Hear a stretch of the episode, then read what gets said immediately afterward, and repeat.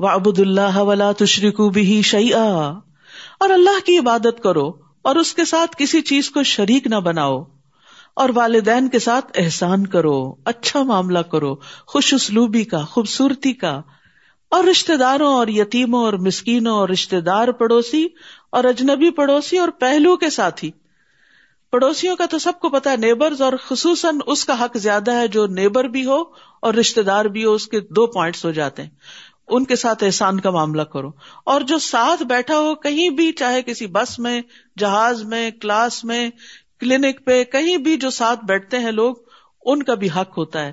صرف یہ نہیں کہ چوڑے ہو کے بیٹھ جائیں یا ان کو اپنی کونیوں سے تکلیف دیتے رہیں یا اپنا سامان ان کی طرف کر دیں۔ نہیں، جو اپنے لیے پسند کرتے ہو، وہ ان کے لیے بھی کرو۔ اور پھر خاص طور پر پہلو کے ساتھی میں وہ لوگ بھی آتے ہیں جن کے ساتھ آپ مل کے کام کرتے ہیں۔ آپ کی ٹیم آپ کے کولیگز جو آپ کے ساتھ ساتھ رہتے ہیں، آپ کے مددگار ہیں اور خصوصاً جو انصار اللہ ہیں، ان کے ساتھ احسان کا معاملہ کرو، سلام میں پہل کرو، مسکرا کے پیش آؤ، ان کے کاموں کی، ان کی محنت کی قدردانی کرو، ان کی کوششوں کو اپریشیٹ کرو۔ یہ ہے احسان کے معاملے۔ اور مسافر، اجنبی لوگ، ان کے ساتھ بھی احسان کا برتاؤ کرو۔ یہ ہے ہمارا خوبصورت دین۔ اور تمہارے دائیں ہاتھ جن کے مالک ہوئے یعنی لانڈی غلام، لیکن آج کے دور میں لانڈی غلام نہیں ہے، تو جو امپلائیز وغیرہ ہوتے ہیں کسی بھی جگہ پر یعنی اگر کوئی شخص کسی کمپنی کو اون کرتا، مالک ہے اس کا، تو جو لوگ اس کے لیے کام کرتے ہیں، وہ سب بھی اس میں شامل ہوتے ہیں۔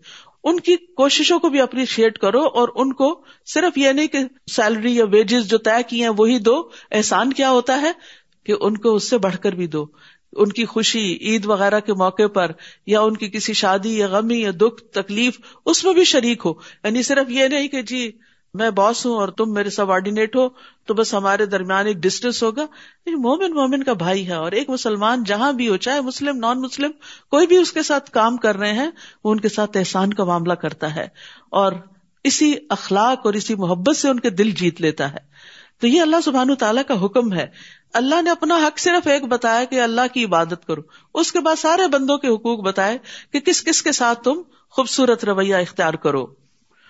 بے شک اللہ کسی خود پسند، بہت فخر کرنے والے کو پسند نہیں کرتا۔ یعنی اللہ سبحان تعالیٰ ایسے لوگوں کو پسند نہیں کرتا جو سب کچھ اپنے آپ کو ہی سمجھے۔ یعنی صرف ان کو اپنے ہی حق کا پتا ہو۔ اور اگر ان کو کچھ خوبیاں دوسروں کے مقابلے میں یا مال و دولت زیادہ ملا ہے تو وہ اکڑنا شروع کر دیں اور دوسروں کو انسان ہی نہ سمجھے، نہیں، دوسروں کے ساتھ احسان کا معاملہ کرے چاہے گھر کے اندر ہو، چاہے گھر کے باہر ہو۔ کون ہے یہ فخر کرنے والے؟ وہ جو بخل کرتے ہیں۔ یعنی سلام نہ کرنا یہ بھی بخل ہے۔ اسمائل نہ کرنا یہ بھی بخل ہے۔ یہ بھی دل کی تنگی ہے۔ اور لوگوں کو بخل کرنے کا حکم دیتے ہیں۔ یعنی اوروں کو بھی برے اخلاق سکھاتے ہیں۔ یا پھر مال کا بخل جو سب سے پہلے آتا ہے کہ خود خرچ نہیں کرتے اور اگر کوئی اور کر رہا ہو تو اس کو بھی روکتے ہیں۔ اور اللہ نے جو کچھ اپنے فضل سے عطا کیا ہے، اسے چھپاتے ہیں۔ اور ہم نے کافروں کے لیے رسوا کن عذاب تیار کر رکھا ہے۔ کس لیے چھپاتے ہیں؟ کہ کوئی مانگ نہ بیٹھے، کوئی نظر نہ رکھے کہ ہمیں بھی کچھ نعمتوں میں سے حصہ دو، خاص طور پر رشتے دار۔ تو بخل کا تعلق مالی اور قولی دونوں حقوق کے ساتھ ہے۔ تو تھوڑ دل انسان کی قرآن مجید میں مذمت کی گئی ہے یعنی جو دل کا چھوٹا ہو، جس کا دل گھٹا ہوا ہو، اور جو چھوٹی سی تکلیف پہ گھبرا اٹھے، اور جب مال ملے تو بکیل بن جائے۔ رسول اللہ صلی اللہ علیہ وسلم نے فرمایا، آدمی میں سب سے بدترین چیز بے صبر پن کے ساتھ بخل اور حد سے زیادہ بزدل ہونا ہے۔ کیونکہ بزدلی جو ہے وہ انسانوں کو آگے نہیں بڑھنے دیتی، رسک نہیں لینے دیتی، اور جو رسک نہ لے وہ اوپر نہیں جا سکتا، اونچا نہیں اڑ سکتا۔ اور بخل کرنے والوں کی مثال کیا ہے؟ اس شخص کی طرح ہے جو ایسا لباس پہنتا ہے کہ جو اسے جکڑ لیتا ہے۔ ولدین فکون ام الناس اور وہ لوگ جو اپنے مال لوگوں کو دکھانے کے لیے خرچ کرتے ہیں۔ اور نہ وہ اللہ پہ ایمان رکھتے ہیں نہ ہی آخرت کے دن پر۔ یعنی ویسے چیریٹی کے بڑے بڑے کام کرتے ہیں، لیکن صرف شہرت کے لیے، لوگوں کی نظر میں سخی کہلانے کے لیے، واہ واہ کے لیے۔ تو ایسے لوگوں کو آخرت کا یقین نہیں، اگر ہوتا تو پھر وہاں بدلا لینے کے لیے خرچ کرتے۔ اور جس کا ساتھی شیتان ہو جائے، تو وہ کتنا برا ساتھی ہے۔ یعنی شیتان انسان کے ساتھ لگا ہوا ہے اور وہ اس کو برے کام کرنے کا حکم دیتا ہے۔ اور ان کا کیا نقصان ہوتا اگر وہ اللہ اور آخرت کے دن پر ایمان لے آتے؟ اور جو رسک اللہ نے انہیں دیا ہے، اس میں سے وہ خرچ کرتے۔ اور اللہ انہیں خوب جاننے والا ہے۔ بے شک اللہ کسی پر ذرے کے برابر بھی ظلم نہیں کرتا۔ اور اگر کوئی نیکی ہو تو وہ اسے دگنا کر دے گا اور اپنے پاس سے اجر عظیم عطا کرے گا۔ یہ ہے اللہ کا فضل۔ یہ اللہ کی رحمت۔ کہ گناہ کرتا ہے اگر کوئی انسان تو بس ایک گنا کے بدلے ایک گنا ہی لکھا جاتا ہے۔ لیکن اگر کوئی ایک نیکی کرتا ہے تو اس کے بدلے دس نیکیاں لکھی جاتی۔ اور دس نہیں ان کو بھی مزید بڑھایا جاتا ہے۔ کچھ نیکیوں کا اجر سات سو گنا جیسے فی سبیل اللہ مال خرچ کرنے کا اجر۔ اسی طرح کچھ نیکیوں کا اجر سات ہزار اور لاکھ گنا بھی ہے۔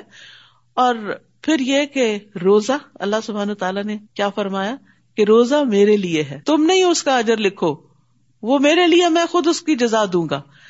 اور پھر اللہ سبحان تعالیٰ کا فضل یہ ہے کہ بندے کی کوشش کافی نہیں، بلکہ فضل ہوگا، رحمت ہوگی تو جنت ملے گی۔ تو یہ بھی اللہ تعالیٰ کا انعام ہے، کیونکہ ہمارے پاس اتنا سرمایہ نہیں ہے عمل کا کہ ہم اس سے جنت خرید سکیں۔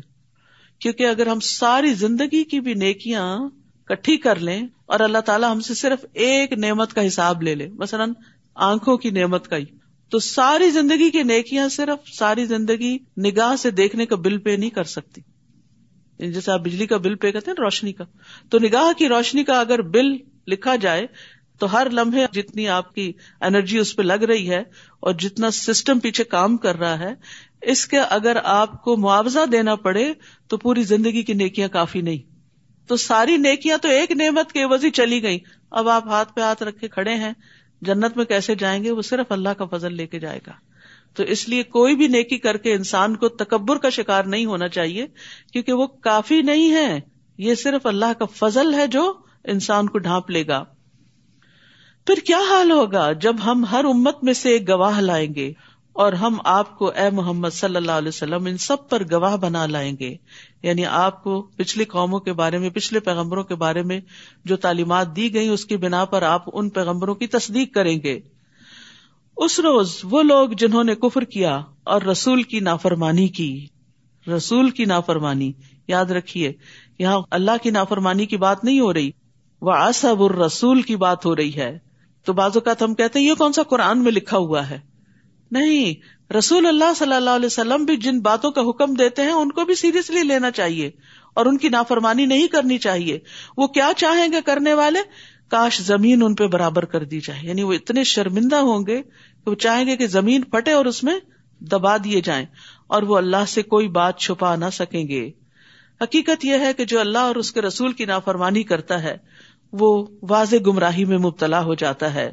وہ میاں اللہ و رسول فقط دل دلال مبینہ پھر فرمایا، یا ایوہ الذین آمنوا، لا تقربوا الصلاة وانتم سکارا حتی تعلموا ما تقولون۔ اے لوگو، جو ایمان لائے ہو، جب تم نشے کی حالت میں ہو تو نماز کے قریب نہ جاؤ۔ یہاں تک کہ تم جان لو جو تم کہتے ہو۔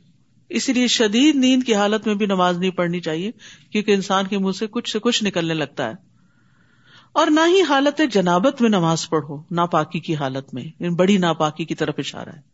مگر یہ کہ مسجد کے راستے سے گزرنے والے یعنی مسجد سے گزر سکتے اس حال میں، کیونکہ نبی صلی اللہ علیہ وسلم کے زمانے میں کچھ لوگوں کے گھر اس طرح تھے کہ ان کو مسجد نبی کے اندر سے گزر کے جانا پڑتا تھا۔ تو ان کو اجازت دی گئی کہ اگر وہ پاک نہیں اور انہیں صرف گزرنے کی ضرورت ہے تو وہ گزر سکتے ہیں۔ یہاں تک کہ غسل کر لو یعنی نماز ادا کرنے کے لیے، عبادت کے لیے غسل کرنا ضروری ہے۔ اور اگر تم بیمار ہو، یا سفر پر ہو، یا تم میں سے کوئی ایک قزائے حاجت سے آئے، یا تم نے عورتوں کو چھوا ہو یعنی صحبت کی ہو، پھر تم پانی نہ پاؤ۔ یعنی غسل جنابت لازم ہے وزو کی ضرورت ہے، نماز کا وقت آ گیا ہے، پانی کوئی نہیں، اب کیسے نہائے کیا نماز چھوڑ دیں؟ نہیں۔ تو پاک مٹی سے تیمم کر لو۔ ان ساری ناپاکیوں کو صرف تیمم سے پاک کیا جا سکتا ہے اور عبادت کی جا سکتی ہے۔ اور اس میں صرف چہرے اور ہاتھوں کا مسا ہے۔ یعنی مٹی سارے جسم پر ملنے کی ضرورت نہیں، صرف ہاتھ کو مٹی پہ مار کے، اس میں پھونک مار کے چہرے پہ پھیر لیا جائے اور دونوں ہتھیلیوں پہ پھیر لیا جائے، تیمم ہو جاتا ہے۔ دیٹس اٹ کیونکہ اصل چیز اللہ کا حکم ہے۔ مٹی بھی پاک کرنے والی ہے۔ مٹی کے اندر ایسے بیکٹیریاز ہوتے ہیں کہ جو صاف کرتے ہیں اپنے جاستوں کو۔ لیکن یہ ہے کہ اصل چیز اللہ کا حکم ہی ہے۔ رسول اللہ صلی اللہ علیہ وسلم نے فرمایا، زمین کو چھوا کرو، کیونکہ یہ تمہارے ساتھ شفقت کرنے والی ہے۔ بعض اوقات ہم مٹی پہ پاؤں نہیں رکھنا چاہتے، اور آج آپ دیکھیں ریسرچز یہ بتاتی ہیں کہ بہت سی بیماریوں کا علاج ننگے پاؤں مٹی پہ چلنا ہے۔ اسی لیے لوگ بیچز پہ جاتے ہیں اور ریت پر چلتے ہیں اور مٹی میں لوٹ پوٹ ہوتے ہیں۔ کیونکہ بہت سی ایسی چیزیں جسم سے نکل جاتی ہیں جو مٹی ہی نکال سکتی ہے۔ تو یاد رکھیے تیمم کا حکم مسلمانوں کے لیے اللہ سبحان تعالیٰ کی طرف سے ایک آسانی ہے۔ اور یہ محمد صلی اللہ علیہ وسلم کی امت کی خصوصیت بھی ہے۔ رسول اللہ صلی اللہ علیہ وسلم نے فرمایا، مجھے پانچ چیزیں ایسی عطا کی گئی جو مجھ سے پہلے کسی پیغمبر کو نہیں دی گئی جن میں سے ایک یہ ہے کہ زمین کو میرے لیے سجدہ گاہ اور تہارت کا ذریعہ بنا دیا گیا۔ یعنی کہیں سے بھی مٹی لے کے آپ تیمم کر سکتے ہیں، بشرطے کہ پاک ہو۔ اور دوسرے یہ کہ کہیں پر بھی نماز ادا کر سکتے ہیں۔ جہاں نماز کا وقت آئے، پانی نہ ملے، تیمم کر کے نماز پڑھ لیں۔ جان کی ہلاکت کا ڈر ہو تو بھی تیمم کر کے نماز پڑھ لیں۔ یعنی اگر ٹھنڈا پانی ہے اور آپ کو پتا ہے کہ اگر آپ اس سے نہائے تو پھر جان بچانی مشکل ہوگی یہ شدید بیمار ہو جائیں گے، تو بھی تیمم کر لیں۔ اور اللہ بہت معاف کرنے والا ہے، بہت بخشنے والا ہے۔ پھر فرمایا، الم ترین اتو نصیب من الکتاب۔ کیا آپ نے ان لوگوں کی طرف نہیں دیکھا جو کتاب کا ایک حصہ دیے گئے؟ وہ گمراہی خریدتے ہیں اور چاہتے ہیں کہ تم بھی سیدھے راستے سے بھٹک جاؤ۔ اور اللہ تمہارے دشمنوں کو خوب جانتا ہے۔ اور کافی ہے اللہ دوست اور کافی ہے اللہ مددگار۔ یہاں نبی صلی اللہ علیہ وسلم کو تسلی دی جا رہی ہے کہ آپ دشمنوں کی طرف سے پریشان نہ ہوں، کیونکہ و کفا بلّہ ولی و کفا بلّہ نصیرا۔ اللہ آپ کے معاملے کی ذمہ داری لے لے گا اور جس چیز کے ساتھ چاہے گا آپ کو فائدہ دے گا اور اللہ ان کی چالوں اور ان کے شر سے آپ کو دور کر دے گا۔ آپ اللہ کی دوستی اور اللہ کی مدد کو اپنے لیے کافی سمجھے اور یہ توکل ہر مسلمان کے لیے ضروری ہے۔ بہت دفعہ ایسا ہوتا ہے کہ انسان بہت اچھے اچھے کام کر رہا ہوتا ہے، لیکن دوسرے لوگ غلط فہمی کا شکار ہو کر آپ کے دشمن بن جاتے ہیں اور آپ پر طرح طرح کے الزام لگانے لگتے ہیں۔ پھر آپ پریشان ہوتے ہیں اور سوچنے لگتے ہیں کہ بہتر ہے میں یہ کام ہی چھوڑ دوں۔ خاص طور پر اگر دین کا کام ہو، لوگوں کو خیر اور نیکی کی طرف بلانا ہو، تو انسان بد دل ہونے لگتا ہے۔ تو پیغمبر تو یہ کام نہیں چھوڑ سکتے تھے، ان پر تو فرض تھا۔ عام انسان تو ہو سکتا ہے کہ ایک نہیں تو دوسرا کام کر لے، نیکی کا ایک موقع نہیں تو دوسرا کوئی اس کو مل جائے۔ لیکن پیغمبر کے لیے تو ایسی کوئی چوائس نہیں ہے کہ وہ لوگوں تک حق بات نہ پہنچائے یا لوگوں کو اللہ کا پیغام نہ دے۔ تو جتنی پھر ذمہ داری بڑی ہوتی ہے اتنی سپورٹ بھی زیادہ ہوتی۔ تو اللہ تعالیٰ تسلی دے رہے ہیں کہ آپ اپنا کام کرتے چلے جائیں اور اپنے دشمنوں کی طرف سے بے فکر ہو جائیں۔ ان کے مقابلے کے لیے اللہ آپ کو کافی ہے۔ اور ایک حقیقت ہے کہ خیر اور بھلائی کا کوئی بھی کام کرنے کے لیے صرف کوششیں کافی نہیں ہوتی، اللہ کی مدد ضروری ہوتی۔ اس لیے جب بھی امر بالمعروف کریں یعنی کسی کو کوئی اچھی بات بتانے لگے، پہلے اللہ سے دعا کرے دل ہی دل میں، کہ اللہ میری بات میں اثر ڈال دے اور اس شخص کو میری بات سے فائدہ پہنچا۔ اگر کوئی غلط کام کر رہا ہے، چاہے اپنا بچہ ہی کر رہا ہے، تو اس کو بھی روکنے کے لیے پہلے اللہ سے مدد مانگے۔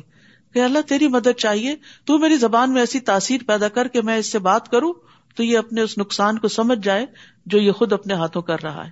تو ان شاء اللہ اس طرح اللہ کے بھروسے پر اللہ سے دعا کر کے، اللہ پہ توکل کر کے انسان خیر اور بھلائی کے کاموں میں آگے بڑھ سکتا ہے، ورنہ شیطان انسان کو ڈراتا ہے اور ذرا سی مخالفت آنے پر انسان بد دل ہو کے پیچھے ہٹ جاتا ہے۔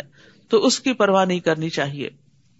پھر فرمایا، من الدین ہادو یو حرفون الکلیم ام مواد وہ لوگ جو یہودی بن گئے، ان میں سے کچھ لوگ الفاظ کو ان کی جگہوں سے تبدیل کر دیتے ہیں۔ یعنی اللہ کے اتارے ہوئے کلام میں خود تبدیلیاں کر دیتے ہیں۔ وہ کہتے ہیں، سنا ہم نے اور نافرمانی کی ہم نے۔ یعنی جب آیات نازل ہوتی تو کہتے سن لیا ہم نے اور دل میں یا ہلکی آواز سے کہتے ہم نے ماننا کوئی نہیں۔ اور یہ آپ دیکھیے کہ آج کئی مسلمانوں کا بھی یہی حال ہے کہ وہ اللہ تعالیٰ کے احکامات سن لیتے ہیں پھر کہتے ہیں تو بڑا مشکل ہے، میرے لیے تو مشکل ہے، میں تو نہیں کر سکتی۔ چاہے زبان سے کہیں یا دل سے کہیں۔ نہیں، کوئی حکم جو مشکل لگے تو کہا کرے، اللہ میں نے سن لیا، میں اطاعت کروں گی، تو مجھے مدد دے گا، تیری توفیق سے۔ یا اللہ میرے لیے آسان کر دے۔ کم از کم منیمم اچھے کام کی نیت ضرور کر لے۔ باقی تو پھر اللہ کی دی ہوئی توفیق سے ہی ہوتا ہے۔ لیکن یہ کہنا، نہیں نہیں اٹس ناٹ پاسبل آج کے دور میں یہ نہیں ہو سکتا۔ یہ تو اس زمانے کی بات ہے۔ اس طرح کی باتیں درست نہیں، کیونکہ قرآن جو ہے وہ ہر دور کے لیے۔ قیامت تک اب اور کوئی نئی کتاب نہیں آنے والی۔ یہی کتاب ہمارے لیے۔ کوئی اور رسول آنے والا نہیں۔ محمد صلی اللہ علیہ وسلم کی تعلیمات ہی ہمارے لیے کافی ہیں۔ اس دور میں بھی کچھ چیزیں مشکل تھیں اور کچھ آسان تھی آج کے دور کی اپنی مشکلات ہیں، کچھ چیزیں آسان ہیں، کچھ مشکل ہیں۔ تو زندگی میں صرف آسانیاں ہی تو نہیں ہوتی، لیکن اللہ تعالیٰ کا وعدہ ان مالوسری یسرا۔ تنگی کے ساتھ آسانی بھی ہوتی ہے۔ اس لیے سمینا و اتانا یہ کس نے کہا تھا؟ سورت البکرا کا آخر یاد کرے صحابہ کرام نے سمینا و اتانا لیکن منافقین کیا کہتے ہیں؟ سمینا و اسینا اور سنو، مگر تم نہ سنوائے جاؤ۔ یہ بھی ایک بدوائیا انداز میں بات کرتے تھے وہ۔ اور دین میں ایب لگانے کے لیے اپنی زبانوں کو موڑتے ہوئے رائے نہ کہتے ہیں۔ اور اگر وہ اس کی بجائے کہتے، سنا ہم نے اور اطاعت کی ہم نے، اور سنیے اور ہماری طرف نظر کیجیے تو یقیناً یہ ان کے لیے بہتر اور زیادہ درست ہوتا۔ لیکن ان کے کفر کی وجہ سے اللہ نے ان پر لانت کی، لہٰذا وہ بہت کم ہی ایمان لاتے ہیں۔ اے لوگ جو کتاب دیے گئے ہو، اس پر ایمان لاؤ جو ہم نے نازل کیا، جو تصدیق کرنے والا ہے اس کتاب کی جو تمہارے پاس ہے۔ اس سے پہلے کہ ہم چہروں کو مٹا دیں، پھر ہم انہیں ان کی پشتوں پر پھیر دیں یعنی پیچھے کی طرف۔ یا ہم ان پر اسی طرح لانت کریں، جس طرح ہم نے سب والوں پر لانت کی اور اللہ کا حکم نافذ ہو کر رہنے والا ہے۔ انسان کو نیکی کے کام میں جلدی کرنی چاہیے۔ نہیں پتا کہ وقت کیسا آ جائے اور یہ سارے مواقع ختم ہو جائیں۔ ان اللہ لا یغفر ان یشرک به و یغفر ما دون ذلك لمن یشاء۔ یقیناً اللہ نہیں بخشے گا کہ اس کے ساتھ شرک کیا جائے۔ مومن کو سب سے زیادہ سینسٹیو جس معاملے میں ہونا چاہیے، وہ شرک کا معاملہ ہے۔ کوئی ایسی چیز جو شرک کی طرف بھی لے جاتی ہے، اس سے بھی بچنا چاہیے اور اس کے لیے علم حاصل کرنا چاہیے کہ کیا کیا چیزیں انسان کو شرک میں مبتلا کر دیتی ہیں۔ کون سی سوچ، کون سا بول، کون سا فیل فالم ان لا الہ اللہ یہ علم حاصل کرو، جان لو کہ اللہ کے سوا کوئی معبود نہیں۔ تو یہ علم سب سے اہم ترین علوم میں سے ہے۔ اسی پر ہماری نجات ہے۔ اور نبی صلی اللہ علیہ وسلم اور باقی تمام امبیا نے لوگوں کو ایک رب کی عبادت کی طرف بلایا تھا۔ فرمایا، اور جو گنا اس کے علاوہ ہے، وہ جس کے لیے چاہے گا بخش دے گا۔ یہ اس کے ہاتھ میں ہے۔ مالک یوم الدین وہی ہے۔ اور جس نے اللہ کے ساتھ شرک کیا، تو یقیناً اس نے بہت بڑا گناہ گھڑ لیا۔ کیا آپ نے ان لوگوں کی طرف نہیں دیکھا جو اپنے آپ کو پاک قرار دیتے ہیں؟ یعنی اپنی تعریفیں کرتے ہیں یا اپنے دوستوں کی، یا اپنے آپ کو ہر ایب سے پاک سمجھتے ہیں، بلکہ اللہ ہی جس کو چاہتا ہے پاک کرتا ہے۔ اور وہ کھجور کی گٹلی کے دھاگے برابر بھی ظلم نہ کیے جائیں گے۔ کھجور کی گٹلی کے کٹاؤ پہ جو باریک سا دھاگا سفید کلر کا ہوتا ہے، وہ اتنا ہلکا ہوتا ہے کہ یوں ہی ہاتھ میں مسلا جائے۔ اللہ تعالیٰ اتنا بھی ظلم نہیں کرتا کسی پر۔ بہت زبردست طریقے سے مثال دے کے بات سمجھائی گئی۔ تو یاد رکھیے کہ اپنے آپ کو بری ذمہ نہ قرار دیں، اپنے آپ کو معصوم نہ سمجھیں، اپنے آپ کو پاک نہیں سمجھیں۔ یعنی اگر کسی نیکی کی توفیق ہو گئی یا گناہوں سے بچنے کی توفیق ہو گئی تو کسی خوش فہمی میں مبتلا نہ ہو۔ مومن اپنے نیک امال کے بارے میں ڈرتا رہتا ہے۔ یاد رکھیے، خود کو بہتر سمجھنے والا شخص دھوکے میں ہوتا ہے۔ کیونکہ ہمیں نہیں پتا کہ جو امال ہم نے کیے ہیں، ان کی قبولیت کا کیا درجہ ہے۔ دیکھیے، وہ کس طرح اللہ پر جھوٹ گڑتے ہیں۔ اور اس جھوٹ کا کھلم کھلا گنا ہونا ہی کافی ہے۔ کیا آپ نے ان لوگوں کی طرف نہیں دیکھا؟ جو کتاب کا ایک حصہ دیے گئے یعنی اہل کتاب ہیں تو رات اور انجیل ہے پاس، وہ جپت یعنی جادو اور تاغت یعنی شیتان یا بتوں پر ایمان لاتے یعنی انہیں تو اس چیز کا انکار کرنے کا کہا گیا تھا، جبکہ وہ اس میں ملوث ہو گئے۔ اور کفر کرنے والوں کے بارے میں کہتے ہیں یعنی قریش کے بارے میں، اہل مکہ کے بارے میں کہتے ہیں، یہ لوگ ایمان والوں کی نسبت راستے کے اعتبار سے زیادہ ہدایت یافتہ ہیں۔ حالانکہ ہونا کیا چاہیے تھا؟ وہ کتاب والے تھے اور مسلمان بھی کتاب والے تھے۔ تو کتاب والوں کو کتاب والوں کا ساتھ دینا چاہیے تھا۔ تو اس کی بجائے انہوں نے مشرقین کا ساتھ دیا۔ تو یاد رکھیے کہ پچھلی قومیں بھی کتاب ہونے کے باوجود جادو اور خرافات اور شیطانی عمل کے پیچھے لگ گئی۔ اور آج بھی مسلمانوں کے اندر یہ خرابیاں پائی جاتی۔ اچھے بلے سمجھدار لوگ ان چیزوں کے پیچھے چل پڑتے ہیں۔ تو اس سے بچنے کی ضرورت ہے کیونکہ یہ بھی کبیرہ گناہوں میں سے ہے۔ اللہ۔ یہی وہ لوگ ہیں جن پر اللہ نے لانت کی۔ یاد رکھیے، جادو کے ذریعے مسائل حل کریں گے تو الٹے مسائل میں پھنسیں گے، کیونکہ اللہ کی رحمت سے دور ہوں گے۔ اور جس پر اللہ لانت کر دے، تو آپ اس کے لیے ہرگز کوئی مددگار نہ پائیں گے۔ اس کی مدد پھر کون کرے گا؟ اس کا مسئلہ کون حل کرے گا؟ وہ تو مسائل کو بڑھانے کی دعوت ہے۔ یا ان کے لیے بادشاہت میں سے کوئی حصہ ہے تب تو یہ لوگوں کو کھجور کی گٹلی میں سوراخ کے برابر بھی کچھ نہ دیں گے۔ یا وہ لوگوں سے حسد کرتے ہیں یعنی مسلمانوں سے اہل کتاب۔ اس وجہ سے جو اللہ نے انہیں اپنے فضل سے عطا کیا، کوئی شک نہیں، ہم نے آل ابراہیم کو کتاب و حکمت دی اور ہم نے انہیں بہت بڑی بادشاہت عطا کی یعنی بنی اسرائیل کو۔ تو اب ان میں سے کوئی اس نبی پر ایمان لایا ہے اور کوئی اس سے رک گیا ہے یعنی ایمان نہیں لایا۔ اور ایسے لوگوں کے لیے بھڑکتی ہوئی جہنم ہی کافی ہے۔ یعنی نبی کا نقصان کچھ نہیں انہیں کا نقصان ہوگا جو انکار کریں گے۔ بے شک وہ لوگ جنہوں نے ہماری آیات کا انکار کیا، ان قریب ہم انہیں آگ میں جلائیں گے۔ استغفر اللہ۔ جب بھی ان کی کھالیں پک جائیں گی، ہم انہیں دوسری کھالوں سے بدل دیں گے، تاکہ وہ چکھے عذاب کو۔ بے شک اللہ بہت زبردست، بہت حکمت والا ہے۔ جہنم میں جہنمی کے جسم کی کھال ستر بالشت چوڑی ہو جائے گی۔ اتنی موٹی کھال ہوگی جو جلے گی۔ اور وہ اتنا موٹا ہو جائے گا، اتنا بڑا ہو جائے گا کہ کان کی لو سے کندھے تک کا فاصلہ سات سو سال کے برابر۔ ایک ڈاڑ اہد پہاڑ کے برابر۔ یہ ان کا حال ہو جائے گا وہاں پھول پھول کے آگ سے۔ موٹاپا تو بذات خود ہی ایک عذاب ہوتا ہے۔ اور کہا یہ کہ آگ اور اس کے اوپر سے اتنا موٹاپا اور پھر آگ میں جلنا۔ شرک اور اللہ کی نافرمانی اور کبیرہ گناہوں کا ارتکاب کوئی کھیل نہیں ہے۔ انسان کے لیے ہلاکت ہے ان چیزوں میں، اس لیے اپنی زندگی میں ہی توبہ کر لینی چاہیے۔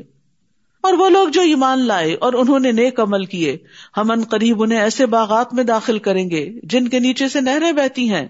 وہ ان میں ہمیشہ ہمیشہ رہنے والے ہیں۔ ان کے لیے ان باغوں میں انتہائی پاکیزہ بیویاں ہیں اور ہم انہیں گھنے سائے میں داخل کریں گے۔ یاد رکھیے، جہاں بھی جنت کی عورتوں کی بات آئی ہے، پاکیزگی کی ساتھ ہی آئی ہے۔ تو ایک عورت کو پاکیزہ نگاہ ہونا چاہیے، پاکیزہ گفتگو کرنی چاہیے، اپنی عزت و عصمت میں پاکیزگی اختیار کرنی چاہیے، حرام چیزوں سے بچنا چاہیے۔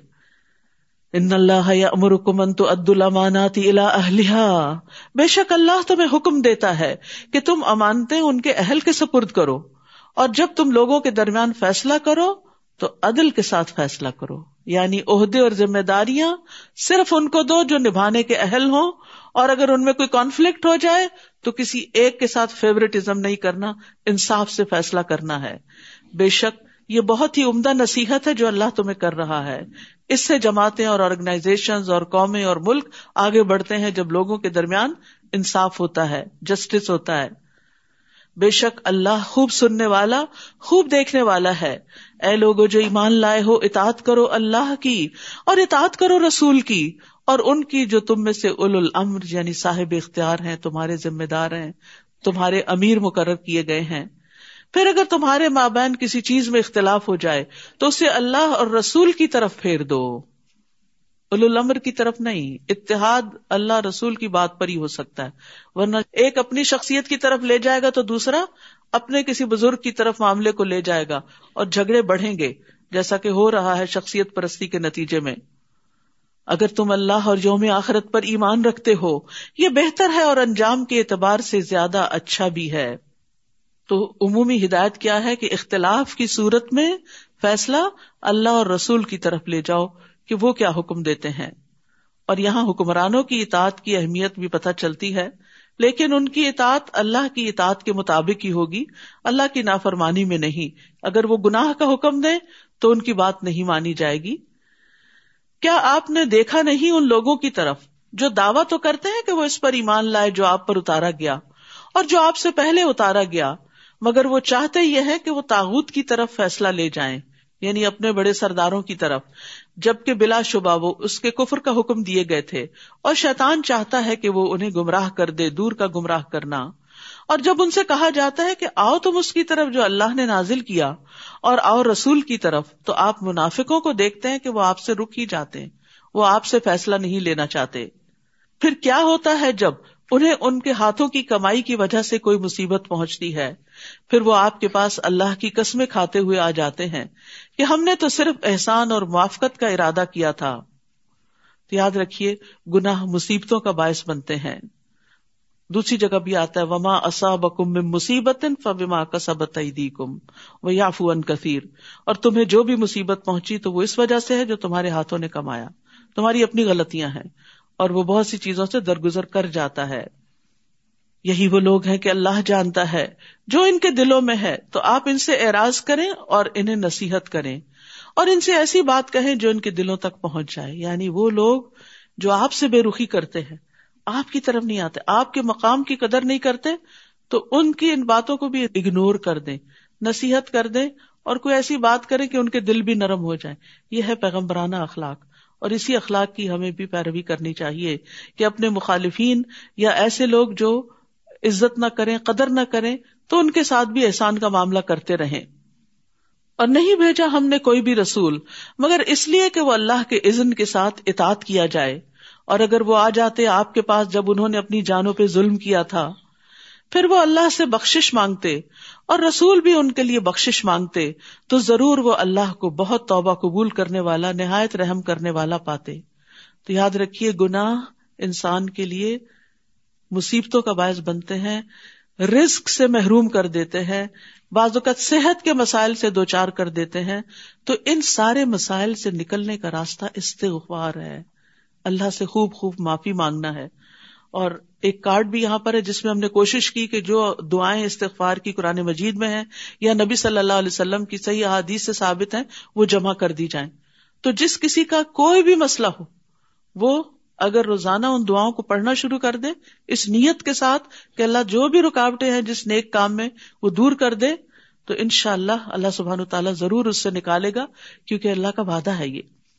بس نہیں، قسم ہے آپ کے رب کی وہ مومن نہیں ہو سکتے۔ یہاں تک کہ وہ آپ کو اس معاملے میں منصف بنائے جس میں ان کے درمیان اختلاف ہوا ہے۔